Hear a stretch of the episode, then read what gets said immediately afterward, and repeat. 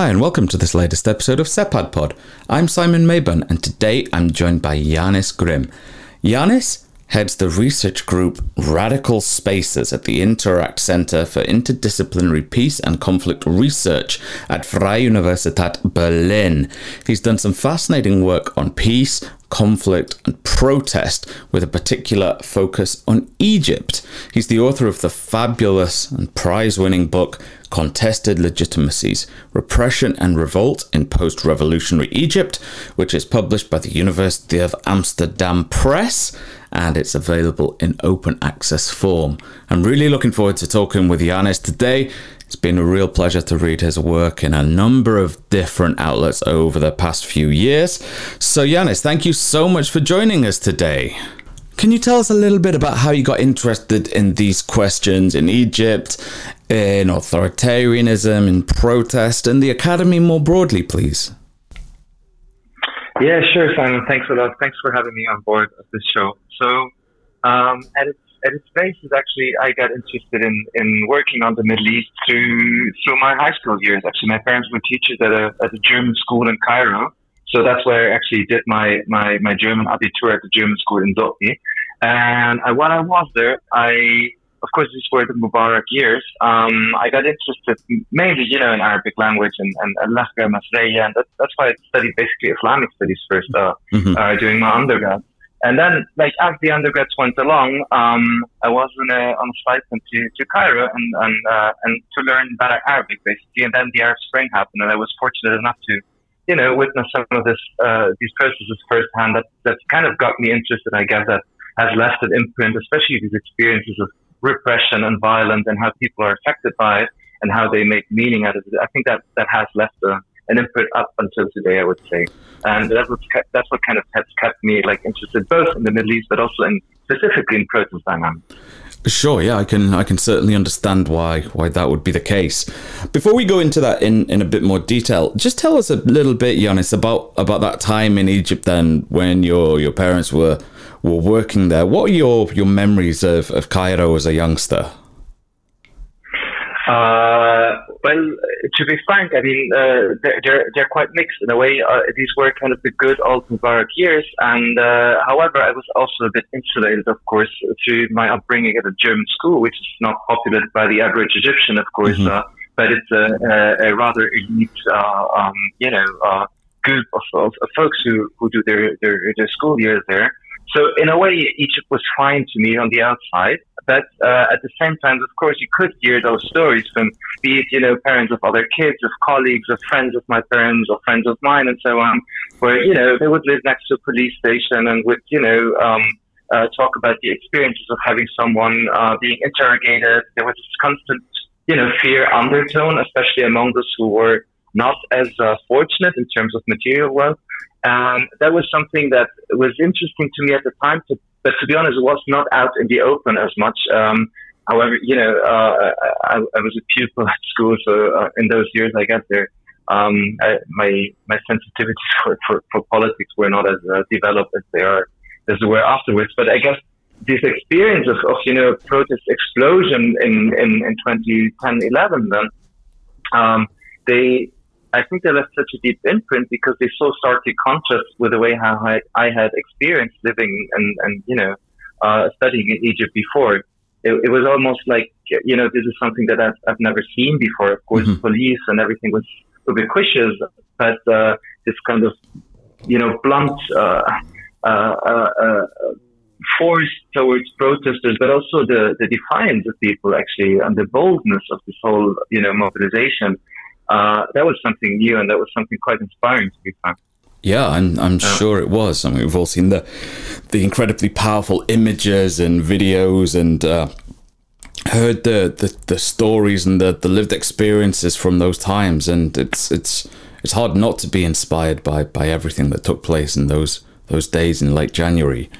But in the run up to that, how long had you you been studying in Cairo then? Is this something that, that happened quite quickly after you got there, or had you be, been sort of immersed in the sort of the, the, the final days of the Mubarak regime in the run up to that?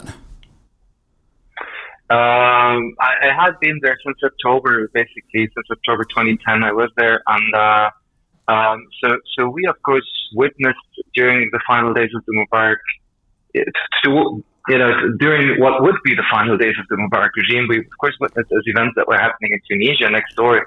But incidentally, I mean, I, I, I did not believe that this would. Uh, uh, like a lot of people around me, at least at the time um, that I was surrounded with, at least, or I was in touch with, did not believe that this, these events would actually swap over into Egypt until they actually until they actually happened on, on January 25. I remember actually, I at the time blogs were of course still still pretty big, and I I wrote a blog post, one of the student blogs that, uh, that, that you write when you're in, in, your studies and you want to make sense of what you're witnessing in the world. And I wrote this blog post uh, together with a with an Egyptian colleague of mine, where we said like, you know, um, Egyptians are watching on TV and then you know uh, um, cheering to to to what they're witnessing in Tunisia, but at the same time being too lazy to move out. And of course, that was an incredibly short-sighted, an incredibly false assumption at the time. Also, very much informed, I guess, by those uh, studies that I had, I had enjoyed before, be it political science, that were so much, you know, centered on authoritarian survival, adaptation, stabilization, etc. That it was, was simply seemed unconceivable, actually, that, that that change of that magnitude will come about. So when it actually happened, and when we went down because the internet and phones and everything were, were cut off, it, it was just amazing uh, to to you know have the chance to be part of that and at least experience to a certain degree what was going on around there. And I, I guess since I, I, spent a couple of school years before there, it felt like very close to home, um, even though at the time I wasn't living in Egypt anymore. Yeah, sure. I can I can only imagine. So take us take us to Cairo then. Um, in in late January 2011, what was it like for you, and what were you doing at this at this point in time? And I'm curious to to hear your your story and your recollections because obviously that has a huge impact on on you as a scholar, Jannis. So if we can just go back to Cairo for a little bit, please. Well, I guess I, I prefer not to, to go back to Cairo to 2011, but actually to a bit later to sure. Cairo to 2012, 2013, because I think that's actually the part that that got me even more uh, interested. I mean, I went back from from after Mubarak fell, I was back in Germany. I refocused all of my studies more into political science and social movement oriented perspective to try to capture, understand more these processes of mobilization from below or politics from below, as I guess many junior scholars and, and young researchers at the time did. And um, get in touch with, uh, uh, um, or stay in touch with uh, uh colleagues and friends uh, who um, where many of them who were uh, young Islamists at the time, so members of the Muslim Brotherhood, basically, who had been, you know, engaged in politics before. So I got acquainted with many of them through language courses and through um, the, you know, the studies in Islamic studies that I've been had been doing before. But all of a sudden, they had this political window. So there was this wave of politicization among Muslim Brotherhood youth. And I stayed in touch and followed up with some of them through the entire process of the electoral period of 2012 um, and and uh, up to basically you know the downfall of President Bush in 2013. And through those years, I already you know I finished my school years. I I, I entered uh, policy a policy thinker in the German Institute for International and Security Affairs in a in a major project on on elite change and youth social mobilization that involved fellows from from a lot of countries in the Arab world um, that that were experiencing change at the time.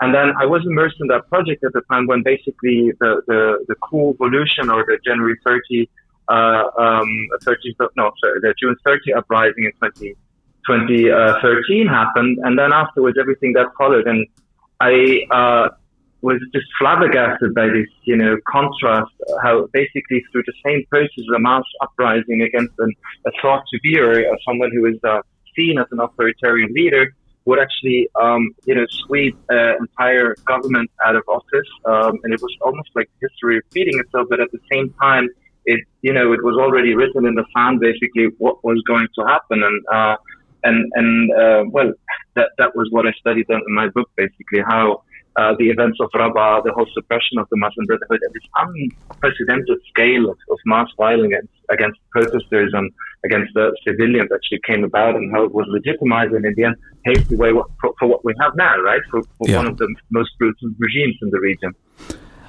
And there, I guess you've got two dramatically different ways of, of looking at Egyptian politics. You've got the the optimism of social movements in, in 2011 and the the the mass mobilization amidst demand for change and and excitement about possibilities, about reimagining the nature of the political. And then on the flip side, you've got the the darker side of authoritarianism, of of brutal state repression, of of mass murder and everything that, that goes along with it. So you've got these really two contrasting themes that, that come out in in some of your writings in, in the book and your, your articles and the, the, the blog posts, which I find a really interesting sort of intellectual tension at times. Yeah, so so I think that I mean at the basis of, of this entire research that I'm doing, I think on the one hand these dynamics basically between protest and and repression as just basically two sides of the same coin. They yeah. they usually go along. Um, but the way how these dynamics play out, they're so different across cases, across times, and across different constituencies. And um, I guess I'm interested in the way how different processes of meaning making that are often very, you know, affective, emotional, situated, um, and and you know, context, they have to be contextualized also within you know individual memories, but also collective memories and histories of uh, of the people affected how they actually, um, in a way, determine uh, the, the, room of maneuver for different actors and how these dynamics play out. So, to to to, to go back to you know the the, the initial uh, to uh, possible basically these, these, these, two mobilizations of, of the one of 2011 and one of 2013 in Egypt that I that I witnessed. That's actually, I mean, the, they played it completely differently, right? Yeah. So you, on the one hand, you have these things like the Battle of the Camels, um, on Tahrir during the 18 days of Tahrir on, on, on 2nd of February, where there's Mubarak and sending in, um, uh, you know, crowds of thugs on camelback trying to disperse the protesters. And what actually happens is that it completely backfires on that regime and it undermines its credibility and legitimacy. And it, it, it you know, it strengthens actually the oppositional mood on the square and emboldens those that are defending it and turns the entire public mood against the regime. But then, you know, you have similar dynamics, uh, like in terms of similar, in, in, terms of the symbolicness of violence. Uh, um, uh, when, when, you, when you think of the, the, the massacre, the Republican Guard against protesters uh, in, in, favor of uh, the release of Mohammed Morsi on Rabaa Square, where there's, there's this massive violence and brutality deployed against protesters, but it doesn't backfire against the odds, basically. Against everything the theory tells you, it doesn't backfire. On the contrary, it actually emboldens the regime that afterwards has to legitimize it, and people actually most of the people, of course, not everyone, but like most uh, toe the line actually and, and involved in a new emergent authoritarian regime. And so I'm really interested in these dynamics basically because often, of course, even the most brutal dictators are not brought into power mostly by people that want to see a dictator into power, but they're brought into power by people that support change and hope for a better future, basically, and a positive vision. Yeah. Um, and, and the way how these dynamics play out, they, they, you know, sometimes counteract these is this positive move. Yeah, exactly. That's really interesting to hear you say. Uh, let's just go to your your sort of intellectual journey briefly, if we may. Um, you you did all of this in Egypt. You were there. You witnessed things. You reflected. Where does your your PhD fit into all of this then? Well, I, I, I did my PhD at the Berlin Graduate School Muslim Cultures and Societies, which is a joint program of uh, different universities in Berlin. And for me, what was attractive uh, uh, was the, the, interdisciplinary angle, which I'm also trying to reproduce now within the frame of, of our Center for Conflict Research here, um, which brings like the, the, graduate school brought together is both like the scholars of Islam, uh, um, anthropologists, political scientists, sociologists, but even like historians and literary studies um, scholars. And like these different angles help me a lot to make sense of you know processes of meaning making, be it through um, language, how this produces meaning and how it captures specific emotional registers um, through, uh, you know, a closer look at the the way how archives shape our, understa- our understanding of situations and, and how we can reasonably make sense of them and how the ways that we make sense of them then constrain or enable us to adopt certain action strategies over others, etc. So, so this was kind of, let's say, the structured way of thinking through some of these processes that have been nagging me before. And also, I mean, I was very much immersed into rather policy uh, oriented writing before. Um, um, I felt that you know a PhD and and, and, and, and, and taking these topics to the academic level basically was it was needed to to think through these, these just unprecedented and, and, and, critical events such as Rabaa that basically you know mirror uh, on the other uh, massacres at Tiananmen and so on that just have been completely under uh, understudied so far. Um, and but that married a closer look and I think also a place in the historiography of the Middle East and its uprisings. Mm, sure. You've you've mentioned this a couple of times, Jannis, but I wonder if you can just elaborate on what you what you mean by meaning making for people who aren't familiar with, with your work or indeed the the concept. What what do you understand by it? How do you use it? Yeah, so so I understand basically following a lot of the, the writing of the Essex school of discourse theory, um, the social basically not as something that is uh, you know not there before a discourse. So of course, like you know, uh, an apple is an apple, whether I call it an apple or not. But whether uh, a falling apple is you know falling because of gravity or because it's an act of God, that's like kind of the meaning that we project on to what we witness. So in a way, the social and especially specifically contested social phenomena such as revolution, um, um, they are sort of, a, I conceive of them sort of as a hegemonic terrain, a kind of discursive arena where different actors compete and establish sort of hegemony for their reading of social reality. And they do so by, you know, weaving different contested signifiers, the people, the revolution, the state, the nation, um, um, into a fabric that gives the social a specific, you know, order to the exclusion of others. And, and, and it's often actually in this process, um, that's how I conceive it, is that there's unforeseen crises and events that shatter, let's say, our unquestioned uh, interpretations of social reality. And they provide them reference points for these acts of articulation for these projects. They enable both activists but also regimes, you know, to to re- renegotiate, if you if you will, the limits of what is thinkable in terms of political alternatives, but also what is doable in terms of, of action. And I think a lot of people have captured these processes the metaphor of this barrier of fear that has been broken. And basically, you know, once this barrier of fear is broken, the, the, the, the, that kind of sky is the limit, right? All, you have all these alternatives, how the political system, one without Mubarak or one without Ben Ali, uh, um, or Assad and so on could look like. And, uh, and, and this, you know, um, makes it possible to try to reconstruct what kind of meanings people are attached to and how it kind of constrains or, or, or enables or widens their, the room of maneuver in the political arena in Cuba. Hmm, that's really useful and really, really interesting stuff. Um, getting some really sort of key intellectual questions along with the broader uh, implications of, of such approaches, I guess. Let's turn to the book, if that's okay, please, because in addition to it um, engaging with some of these interesting and important intellectual questions, it's also doing some really, really powerful um, empirical legwork. And I should say, it's received a lot of awards, a lot of prizes, a lot of critical acclaim. So, first of all, congratulations. It's very much deserved.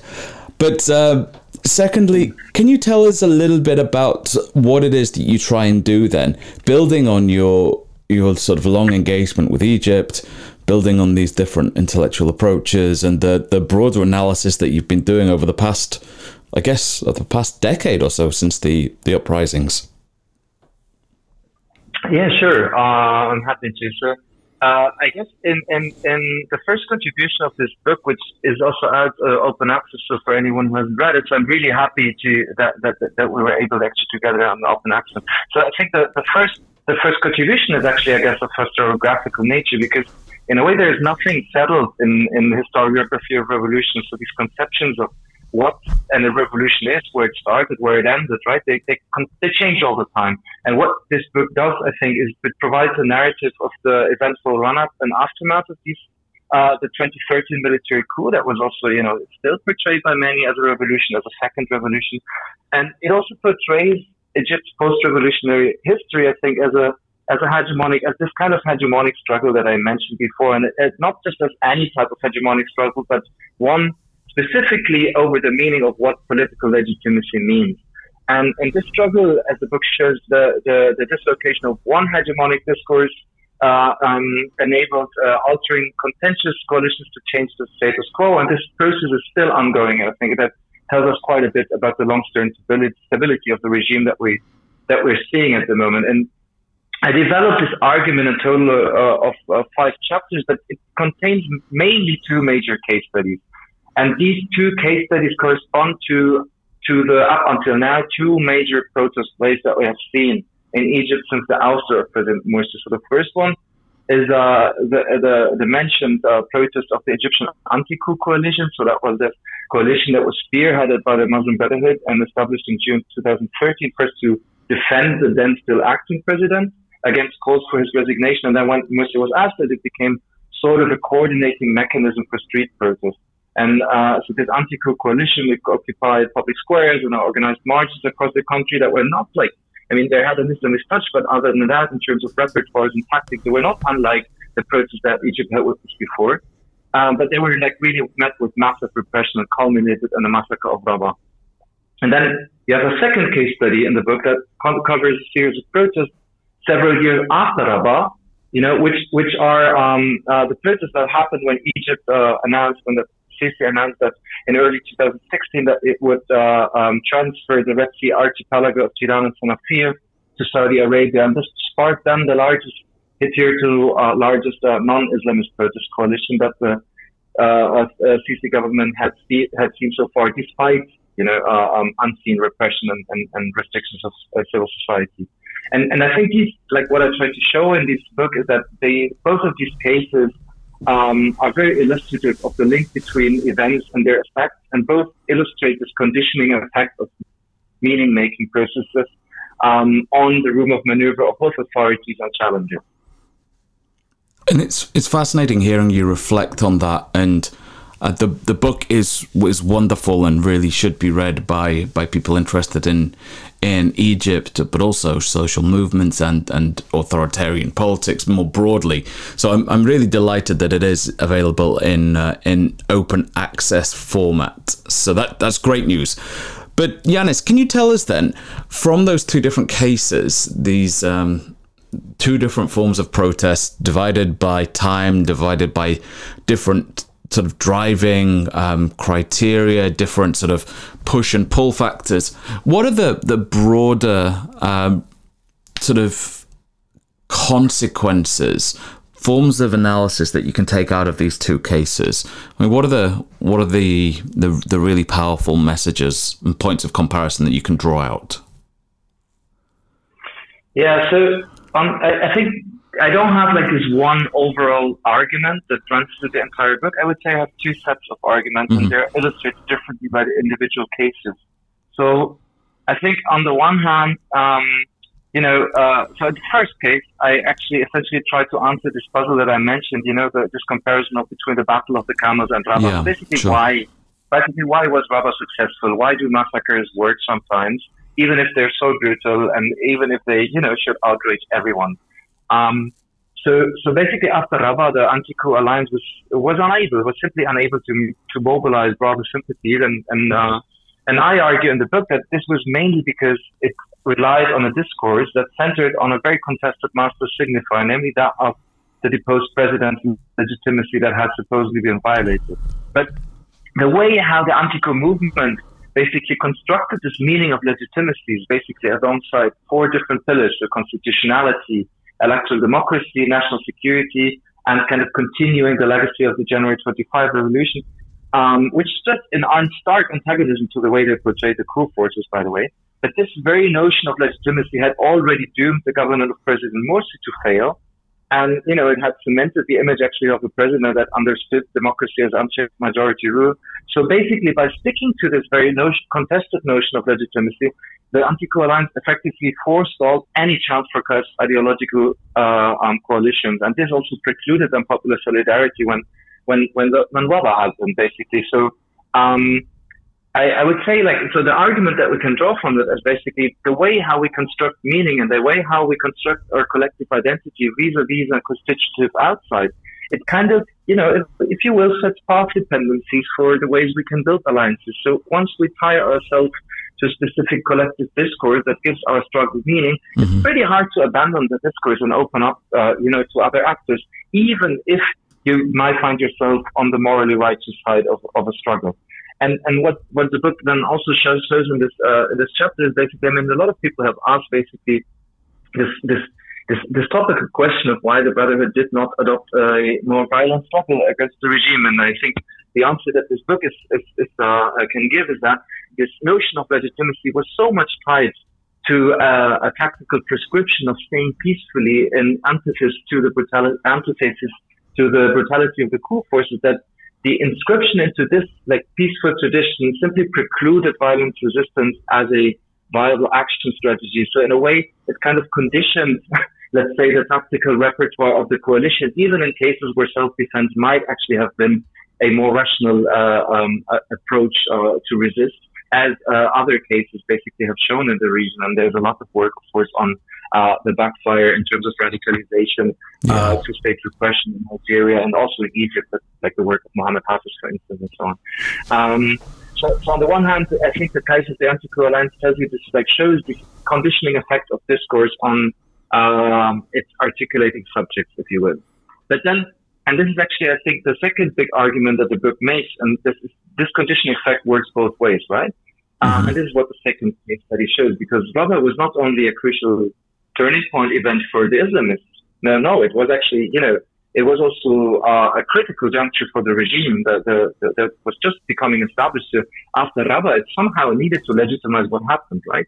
So um, the the then general and now uh, president Sisi, of course, portrayed as we as we know, the story goes, with this crackdown accordingly as a protection of the nation from terrorists. And well, this nationalist discourse was originally intended to counterweigh the protesters' claim to legitimacy, it took a life on its own. And if you will, it placed up until today the authorities in a cage that is so much forged to their commitments to national security that you know it's hard to abandon. And this cage then became visible when when, when Sisi uh, admits that he will transfer Tiran and Sanafir to Saudi, uh, which is something that you simply cannot reasonably justify within a discourse that is so much centered on protecting the nation, its borders, its integrities, and so on. And this disjuncture then becomes again the spark for, for new protests. So I guess the book shows that, you know, there's this, these cross dependencies that come with, with meaning making structures. And whenever, you know, walk and talk don't fit to each other anymore, be it on the side of protesters or on the side of regimes, that this can become an opportunity for, for mobilization or for doing politics, if you will, politics of signification, and for changing uh, the relations as they are in, in, in, that moment of time. So it's a back and forth, if you will, uh, in these dynamics where nothing is set, but where it kind of it's, it's a structured contingency, if you will. Mm-hmm. And that's it's fascinating to hear you observe those types of things and, and reflect in those ways because it points to the, the complexity of of what's going on here, the intersectionality, the interdisciplinarity, the the need for a a complex and multifaceted approach to reflecting on these types of questions rather than a, a singular um, disciplinary approach, I guess, which I think is, is something that you do incredibly well, but it also, I guess, reflects where you are intellectually and uh, in your sort of university home, right? With the, the, the center that you're working in. Yeah, I mean the the center here, the structures that we're working in, they allow me, to, they allow us to, um, uh, if you will, uh, work a bit at the margins of of, uh, of, of the mainstream of the field. So um, um, we're able here to, so we have a very productive environment here of uh, uh, legal scholars, uh, political scientists, and sociologists that not have different research groups, and um, we closely work together. And, and, and I think what what, what unites in, in a way, um, um, what, what is a common topic or a common trope of our, our work is that it's uh, uh, relational, it's highly interactive uh, lenses through which we look at processes of social change. Um, and we all work from, or most of us uh, at least work from uh, mixed methods designs or work with a variety of methods, including field work, field research, of course, uh, interview based, but also discourse analysis and, and protest event analysis. Um, and we try to mix and combine them in different designs to look at these processes and, and, reconstruct dynamics through different angles, if you will. And I think that it's not ex- it's an exclusive, you know, uh, a feature of, of the center here. I think uh, there's a lot of work going on in, on, on, on that regard. both uh, looking at micro interactions of the Arab Spring and its aftermath, um, um, a different uh, uh, and, and at the emotional dynamics, uh, especially um, in different parts of the world right now. But I guess with what we're trying to contribute here is also a bit, you know, the structured look on on conflict and violence. Um, relates to processes of, of, of, protest mobilization in the first place.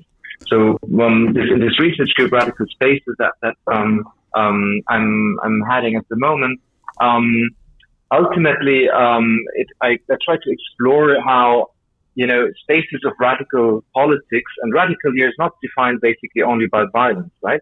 So the way I, I think of radical here is, uh, uh, you know, radical spaces are are breeding grounds for our emergent arenas of civic engagement that radically break with common expectations if you will, and, and challenge previous patterns of thinking and doing politics. So it's more a political, in the political sense of the word radical, so going to the roots of something and changing the modes of politics. And I, I try to look at, at uh, within the frame of these research groups under which conditions and in which spaces um, you know, do these meaning processes uh, take place that allow us to think outside of the box, if you will, and break with the modes of doing politics. And sometimes being that can mean, you know, violence and adopting a a more uh, violent struggle uh, for for change, but sometimes also, you know, it means actually staying non-violent and working uh, with civil disobedience. That can be also the most radical thing that you can do in some context.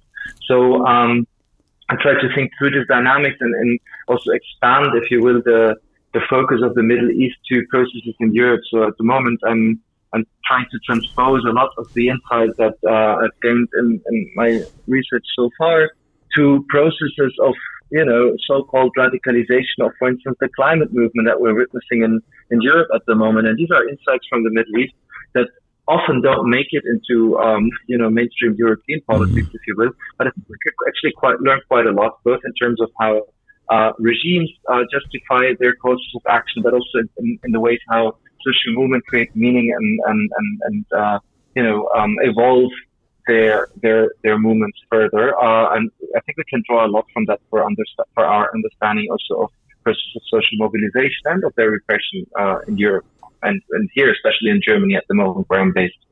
I think you're right to say that, and I, I very much look forward to seeing how all of these things come together and the the the findings that you take out of the Middle East apply to Europe and and indeed vice versa and how we create this this really interesting point of intellectual synergy between disciplines and and geographies, which I think is so valuable. But Jannis, thank you so much for joining us today. It's been an absolute pleasure talking with you about your work, your wonderful book, and the fascinating work that you're doing right now with Radical Spaces. So, a huge thank you. It's been an absolute pleasure. Thank you. The pleasure was all mine. Thanks, Sam. A huge thank you to Jannis for his time just now. You can find him on Twitter at Jannis Grimm. That's at J A N N I S G R I M M. Do check him out. Do check out his wonderful book. It's fantastic and it's well worth your time. And it's delighted to be, uh, I'm delighted to say it's been published in open access. So I'll put a link in the show notes. So do check that out. A huge thank you to you, as always, for listening. Do please like, comment, share, subscribe, and uh, take care of yourselves. Until next time.